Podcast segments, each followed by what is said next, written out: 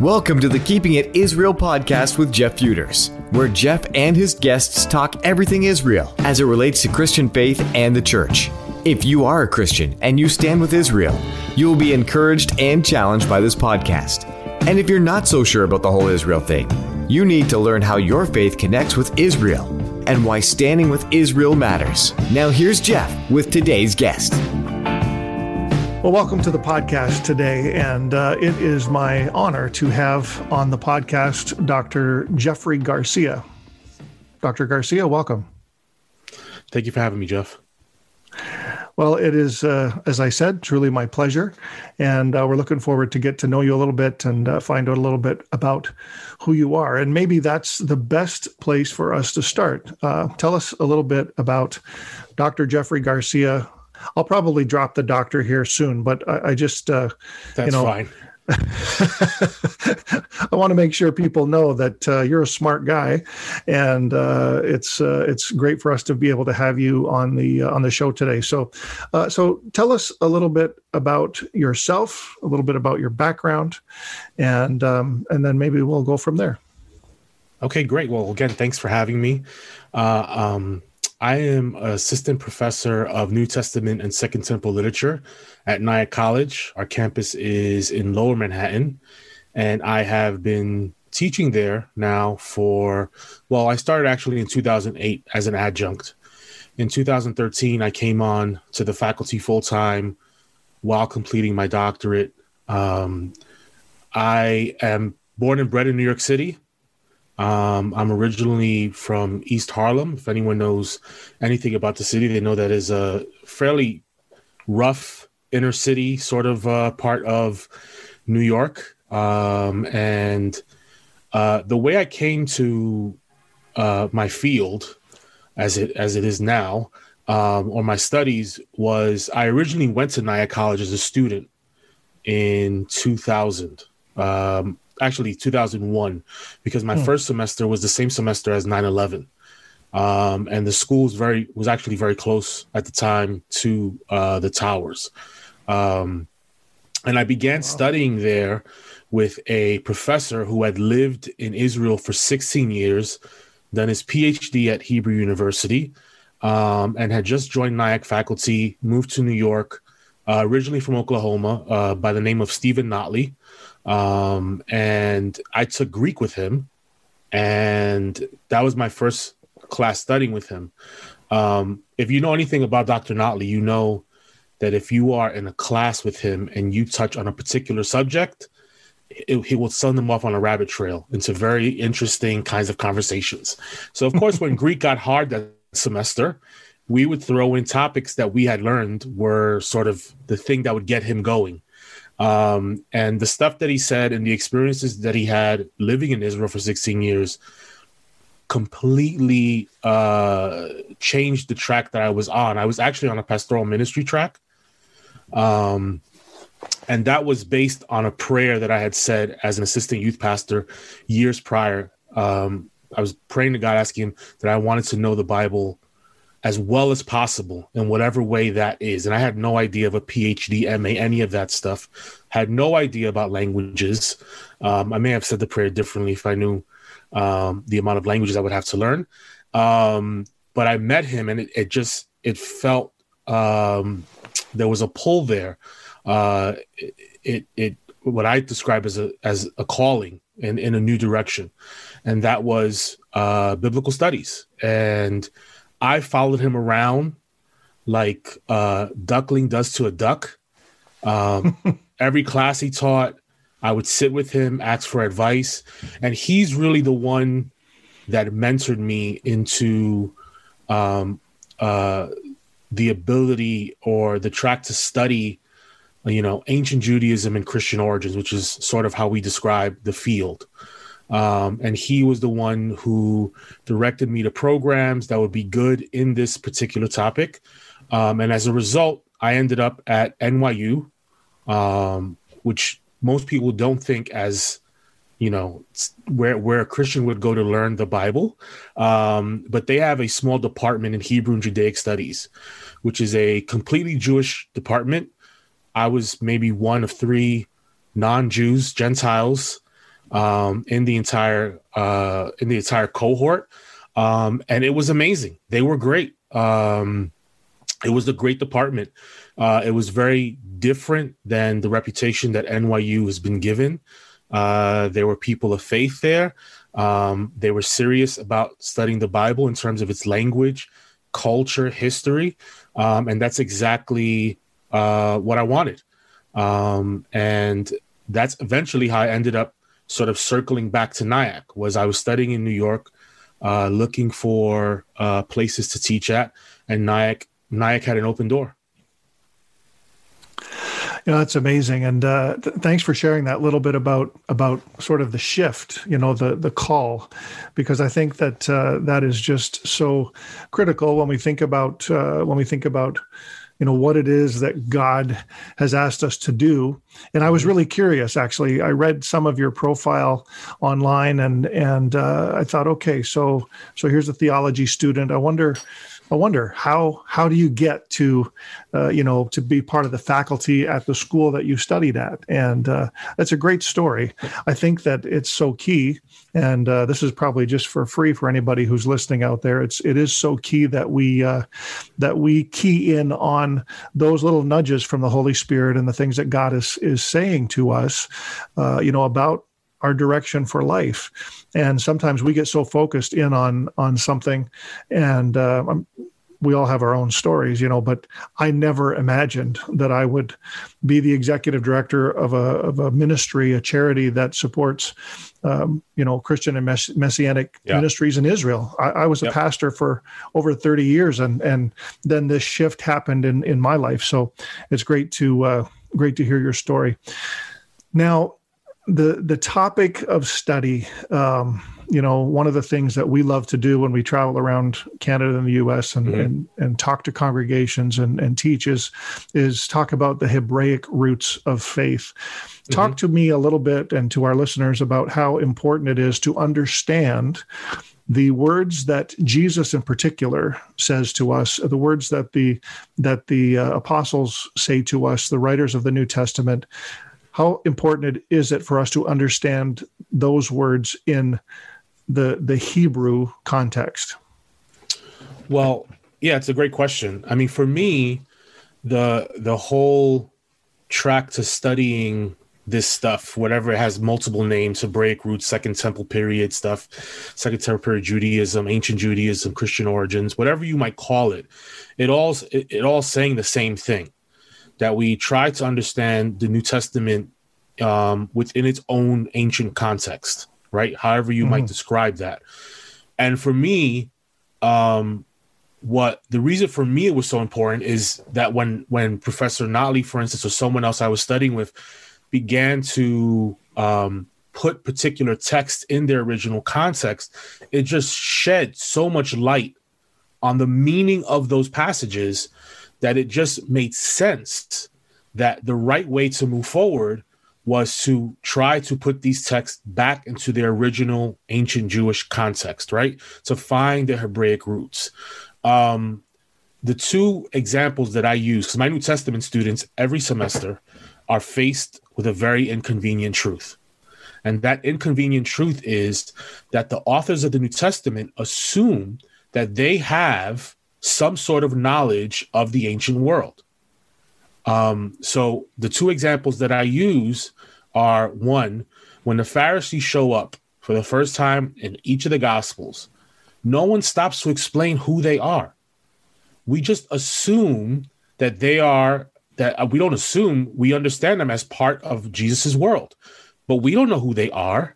I mean, as Christians, we get sort of a traditional understanding of who they are, but we have no idea where they originated. How do they become part of society? They're not in the Old Testament. So, where do they come from? Well, the Gospels don't tell us because they assume that you will already know who they are because you are a first century reader, right?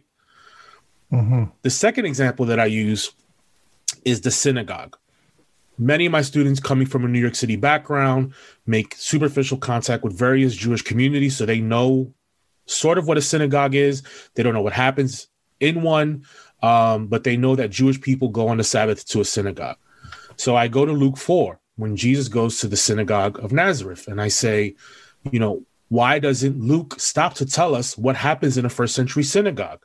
Do any of you here know what happens in a first century synagogue? Um, and they'll shake their heads, say, No, we have no idea. Luke assumes that you will have some understanding of what happens. And so he doesn't stop to say, Hey, listen, reader in 2020, reader in 2021, let me stop and give you a bullet point explanation as to what happens in a synagogue.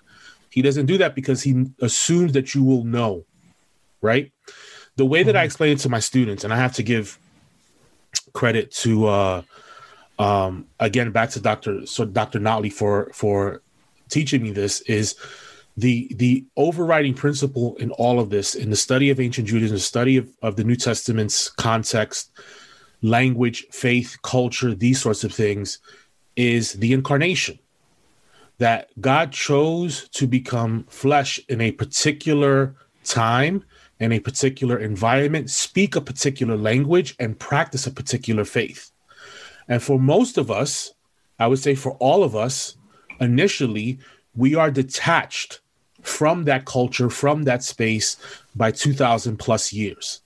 Um, and it's our pleasure, our opportunity, our privilege to now in, in 2020 2021 to have the resources to be able to look at those texts and begin to put them back in their original context and see what they meant there and then the mm-hmm. the the the distinction that i use with my students is when we read the scripture we have to with scriptures we have to understand that there's a difference between the idea of two and four not the numbers two us and for us. The scriptures were originally written to a first century audience, but they are written for us. In other words, they are written for us in terms of spirituality, in terms of meaning, in terms of teaching, in terms of authority, but they're originally written to the first century audience. And we need to respect that distinction so that we get the most meaning of what God is telling us in the Gospels and the rest of the New Testament. Well, that's great. And um, uh, I want to ask a couple things, and I hope I don't forget. I didn't write them down, but but the first thing I want to ask when you talk about, you know, who it was written to to to the first century audience, but for us um, I know this isn't your your field of study or expertise necessarily, although uh, Judaism would would fall under this category. But in the Old Testament, you know, there are so many prophecies, so many words uh, that that are made specifically to Israel, mm-hmm. to the you know to the Jewish people. Um, one of the things that I that I sort of butt up against all the time are you know are these are people and we've all done it. I did it as a pastor for so many years before i sort of fully began to understand this is we take take every promise to israel and we we extract that and and uh, contextualize it so that it's about us so that it's about right. the church this this whole idea of replacement theology. Yes. Um and what i like to say and I, i'd love to hear your opinion on this is we can we can take promises and and um, apply them to our context and to our lives, but not at the expense uh, of the original words uh, and the original recipients of those words. In other words, uh, God still has a plan for the Jewish people. Um, what are your thoughts on that? Yeah, I I agree with you 100%. Um, I think replacement theology, as much as as much criticism as it has received, it continues to exist, and I think it is a dangerous form of theology. In one way, the reason it's dangerous is if, and this is, I tell my students this as well, um, that the Bible is rooted in a real place in a real world, real people, real issues, right? And to ignore exactly. that, you're in danger of being the interpretive authority. In other words, you interpret the scriptures based on what you perceive the scriptures to be saying and have no anchor into mm. an actual interpretive foundation. Secondly, in terms of in terms of Israel, there is no indication in the New Testament that God abandons them and and switches lanes and says, you know, this is my new people. These guys I could forget about, despite the fact that I gave them all these promises in the Old Testament. Now I'm deciding to change the apple of my eye. We don't have any of that. Um, I was just this last semester teaching a class on Paul and his letters, where we just read through Paul's letters, talked about them in their Greco Roman context. And one of the questions we had to ask is, you know, where Paul speaks sort of negatively about, let's say, the law, or, you know, saying the law is sort of a curse. What is happening there? And how do we deal with that in light of the good things that Paul says about Israel in Romans? Um, saying that Israel's not gone, um, speaking of Israel being the root of the of the olive tree, and I said one of the things we have to contend with is one that God doesn't ever seem to give an indication, even in the New Testament, that He's left Israel behind. In fact, it appears that He plans to that to continue those promises that He has. The stuff that we get sometimes in Paul is a matter of who he's speaking to. So, for instance, in Galatians, where he's speaking negatively of the law, it appears to be that he's speaking specifically to non Jews who are at the time not required to follow the commandments as per se in terms of, in terms of the way that Jewish people are observant. Um, and and when we have and this is a much larger discussion um, could probably be its own podcast um, but when we when we see those things we have to when we read them in the context of when they were written we get better understanding that these are not wholesale claims against israel that they are once they are contextualized we can see that there's a lot more nuance to the conversation that paul and the early believers are having regarding non-jews and gentiles in light of what israel is. That's amazing. Um, I, I, I like all of what you're saying there and i think uh, I think there is probably a longer discussion. I mean, I could do this all day, but I know that yeah, uh, yeah. Uh, we don't we don't have all day today. But hopefully, in the future, we can dive into some of those things a little further. Um, used a term used a term a minute ago, Greco-Roman, and I wanted I specifically wanted to ask this question about about the language. Uh, and so, in in the studies that you do, uh, you know, second early second temple and, and judaism when you talk about mm-hmm. about the the roots of christian faith what kind of challenge does the does the greek language present um, in sort of getting that that full hebrew understanding because um, you know I, I know this a lot of times is is kind of thought about. You know, you look at the New Testament right. and you go back to the original language uh, and it's written in Greek. Uh, help our listeners understand you know how how you sort of make the connection back to the ancient Hebrew and to the the Jewish understanding. Yeah, so it's great question. Um, in terms of the Greek, that is the language of our entire New Testament. Um, however, uh, first century Judea was at least a trilingual landscape where we had Greek, Hebrew, and Aramaic functioning in that world, right? So, mm-hmm. you know, for instance, when Mark in um, in Mark eight, and then the the raising of uh, the girl that is dead, he says Talitha Kumi. There's a conversation there as to whether it's Aramaic or Hebrew. For most people, it appears to be Aramaic. The same thing when he heals the deaf and mute man, and he says Ephphatha. That is also an Aramaic word. Um, and we also have Hebraisms that appear in the Gospels. So we have evidence that while the New Testament is written in Koine Greek, which is the common language of the time, the lingua franca, as you would, um, we also have evidence that there are there are at least sources to the gospel or gospel writers that may be thinking or preserving sources from another language, right? Because mm. we have Hebraisms, what we call Hebraisms, that in the syntax of the Greek, you can see that it's not normal Greek and fits very well with biblical style Hebrew or Hebrew from the Dead Sea Scrolls, let's say. Um, so we we are able in those cases to say maybe do a retro version of the Greek, which causes a lot of debate in New Testament scholarship, right? Um, hmm. But the fact of the matter is that evidence suggests, in terms of the parables, in terms of what we have in the Gospels, that when Jesus was among his uh, his innermost circle that the language he was speaking was Hebrew. It was not Aramaic. It was not Greek. And that really is the hardest hurdle to get over in terms of studying the New Testament at a on a language level, right? Because yeah. people will accept the Greek because New Testament is written in Greek.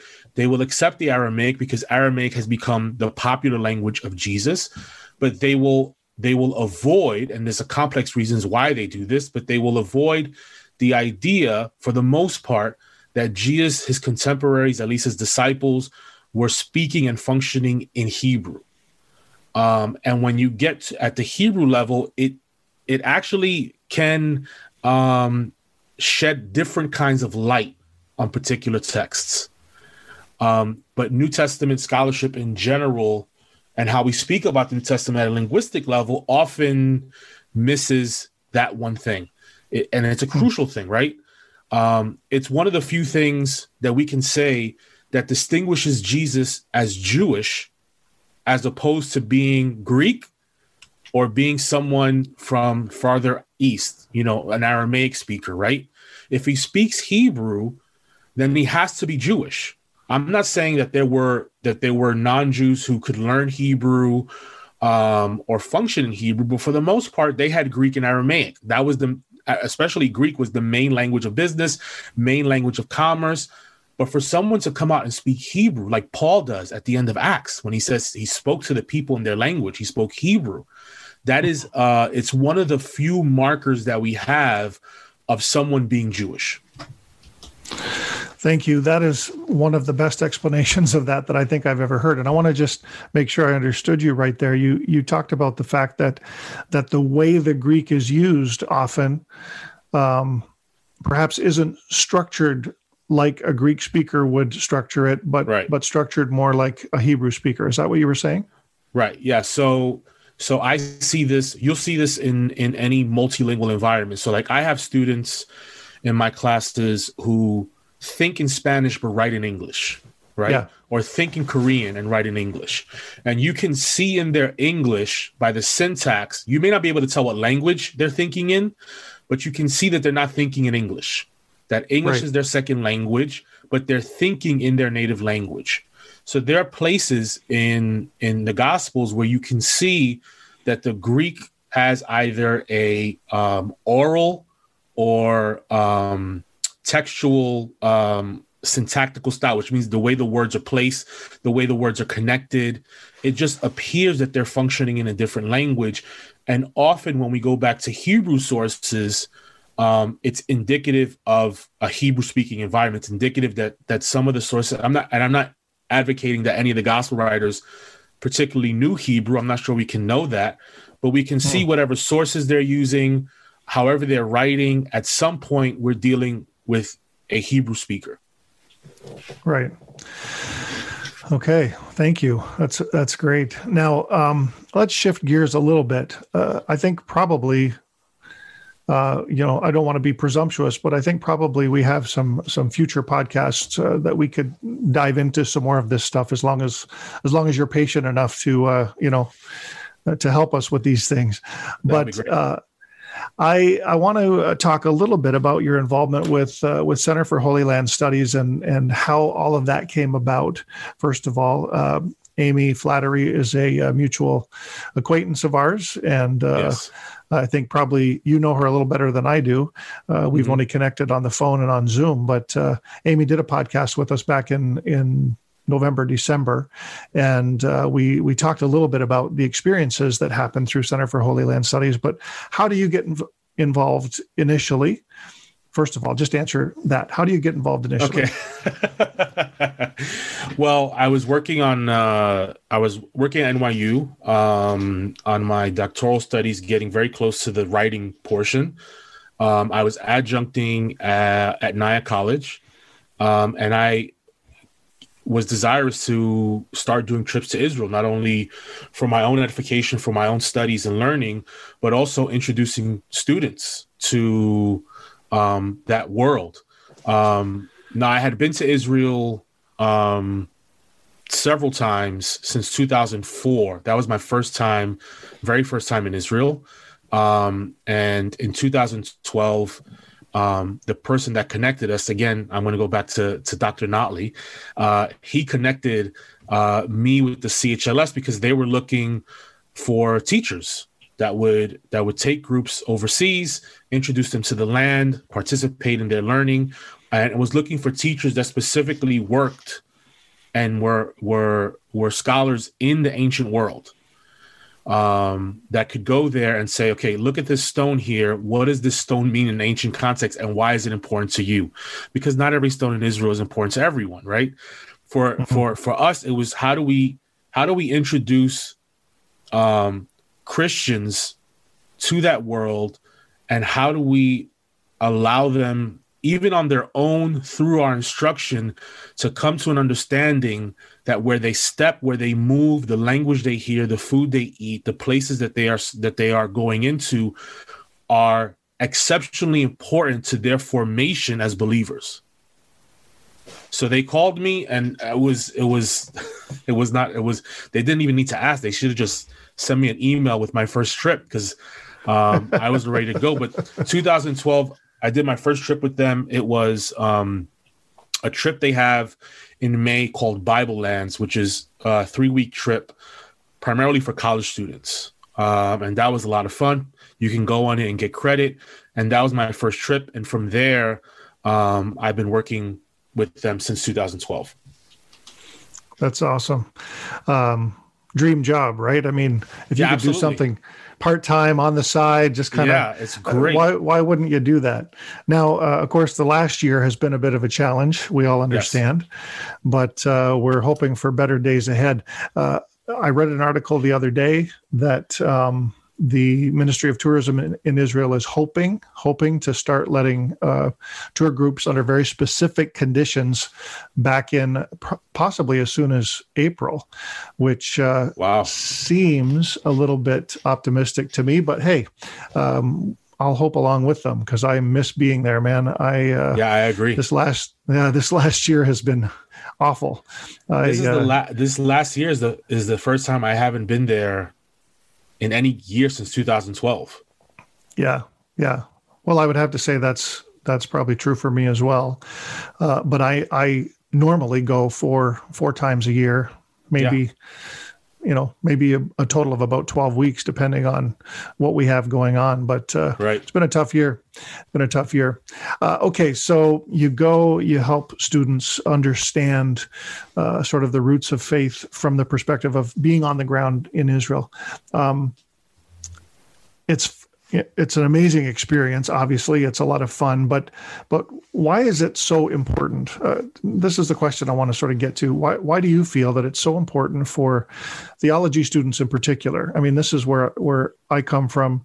We're trying to get a program like this going in in canada and uh, i feel like like uh, anybody who's going to be a pastor anybody who's going to teach the word teach the bible needs to go and have this experience on the ground uh, in israel Talk to me about why you feel that's so important.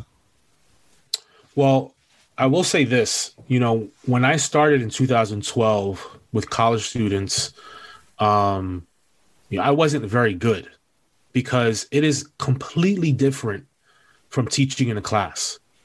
The hmm. land being your classroom is just another world.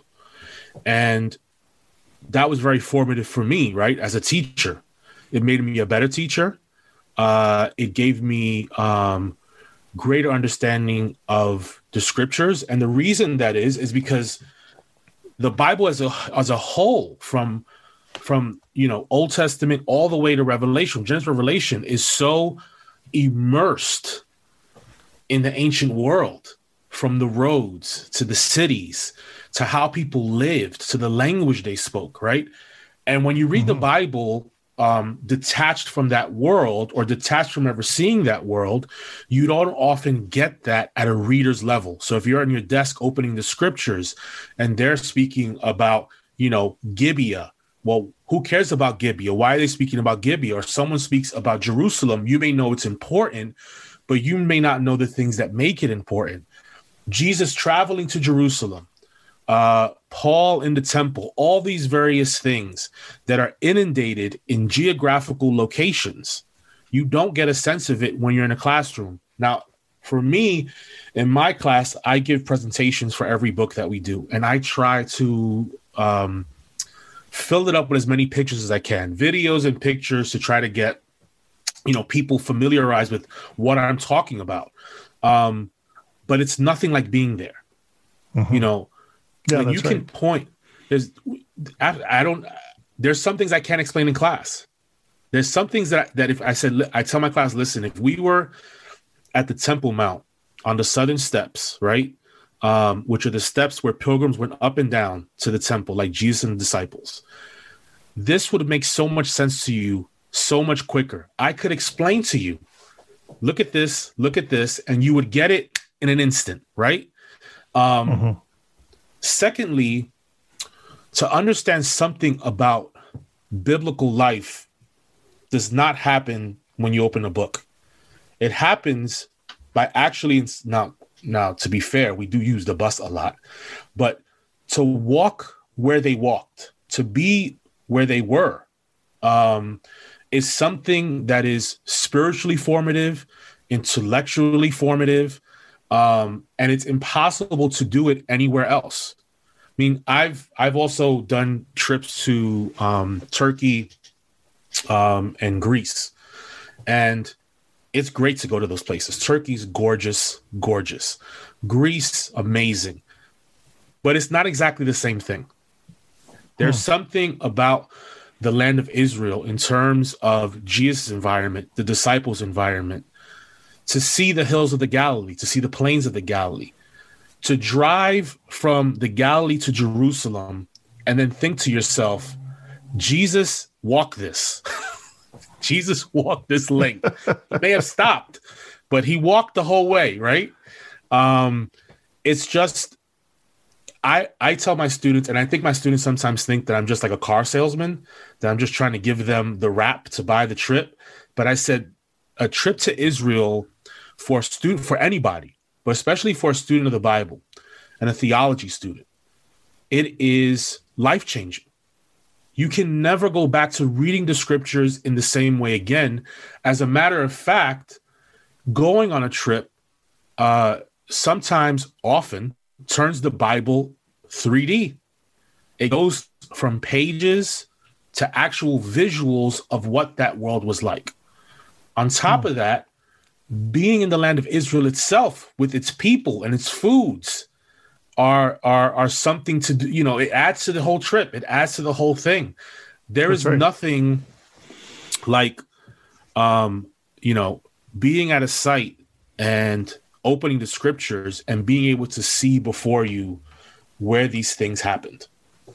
Um, for theology students, I know sometimes we we have sort of um, not everywhere, but sometimes we have this tendency for theology students to sort of be book learners, right? Um, and learn theology in the books, and then you know learn them in the Bible. You know, read sources, this sort of thing.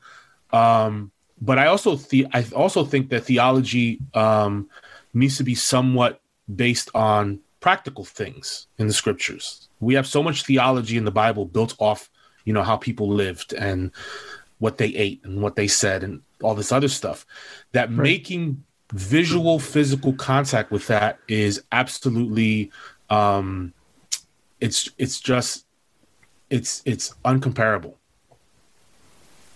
I agree.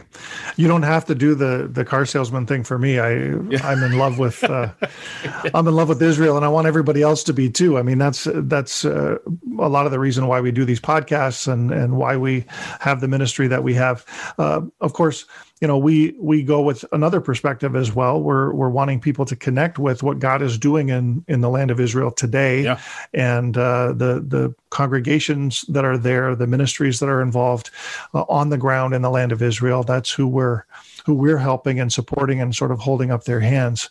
But uh, I just I, I, think it's so critical and and you know we've made this case to some of the colleges here in Canada that are connected with my denomination, and um, we actually had our first trip was planned for last August, and uh, we of yeah. course uh, were not able to go. I had 35 students that uh, wow you know were were very disappointed and and so we and realistically we're looking probably now at uh, uh, the spring of 2022, just because mm-hmm. of the the fact that it was our first and the fact that this you know the college is trying to figure out how to do this for credit and how to fit it into their their calendar and all those kind of things right. but anyway, very big, huge disappointment that we couldn't bring these students because sure. I, I do feel so strongly that, uh, I mean, it, it, changed my life, it changed my, mm-hmm. my ministry trajectory, everything, um, the way I understood the Bible, all those things that you said.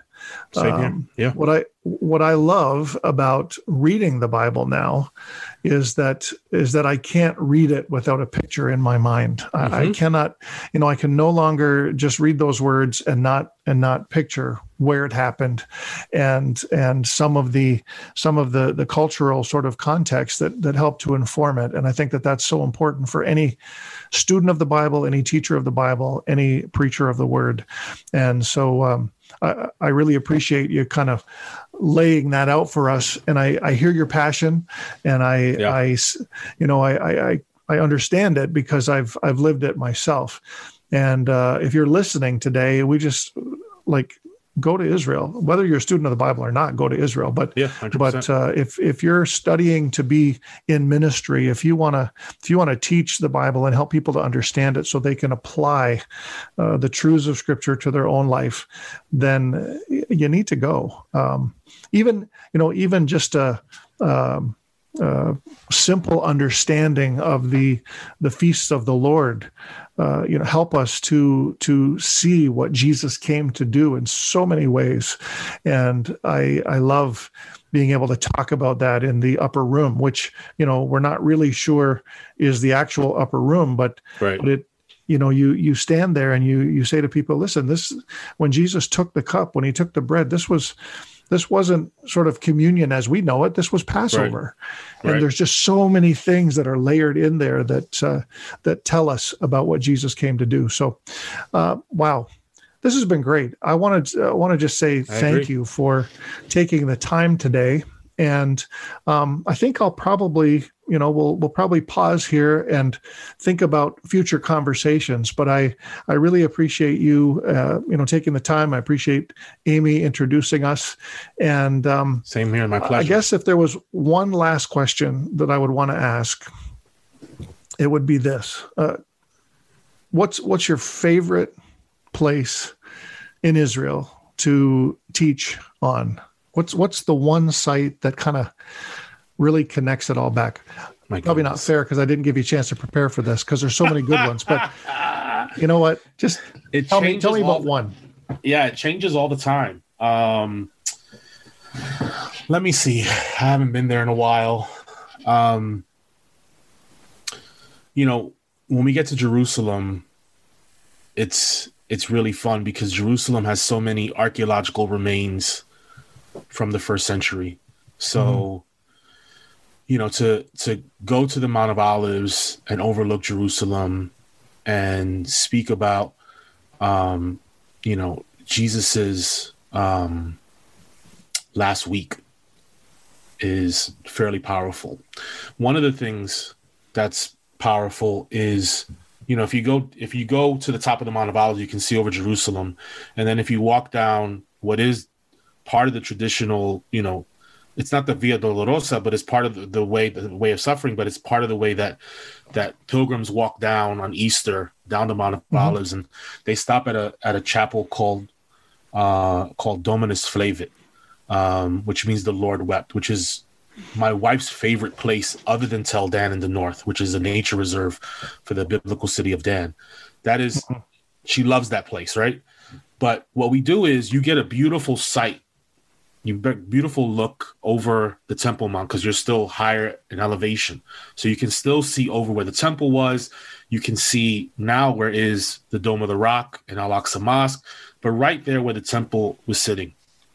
And we at that point make a connection to stuff that we have been teaching since we were since the trip has been in the galilee.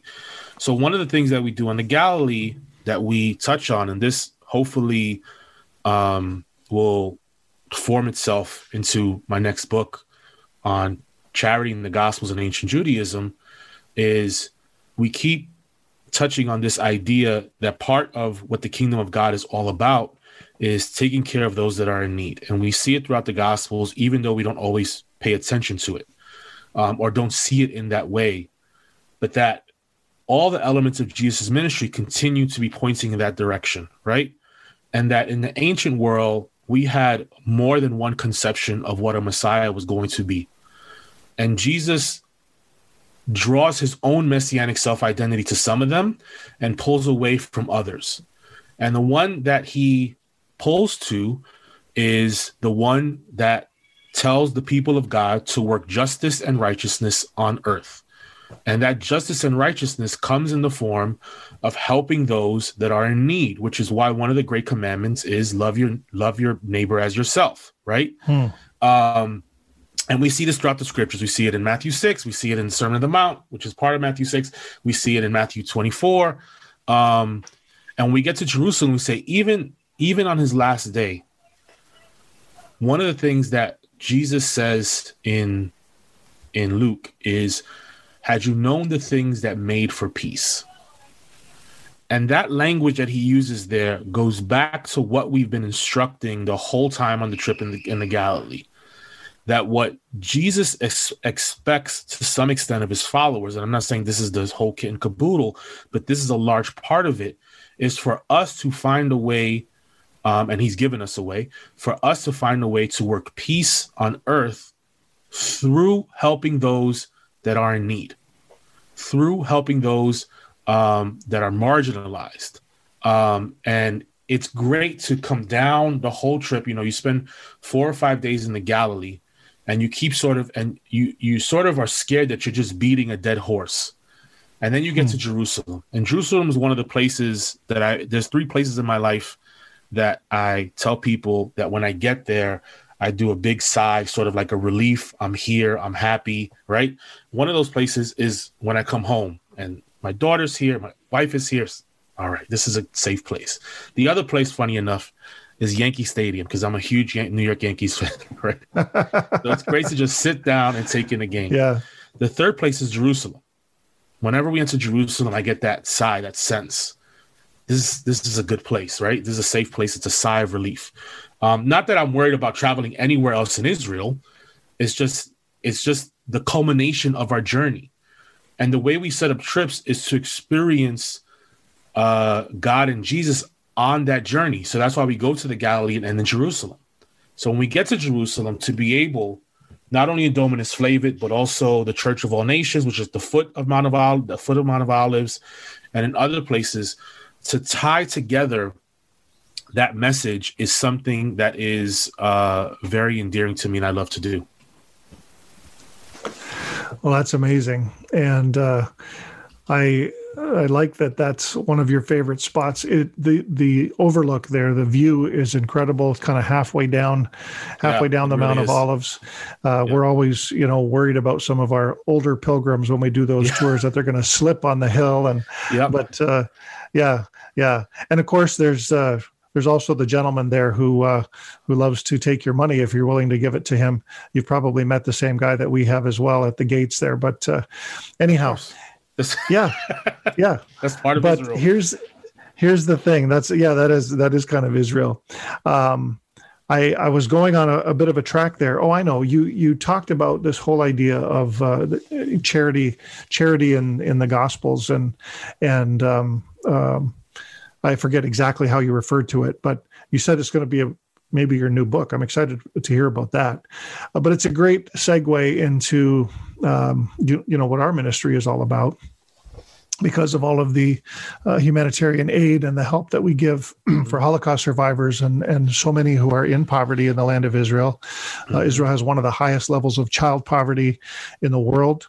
And uh, so it's a, great way for me to just kind of remind everybody, you know, that uh, we're a ministry and we we help these these organizations who are in Israel. And if you want to engage with us in that, we would love to have you do that. Uh, Doctor Garcia, so great to have you with us today, and uh, so nice to meet you.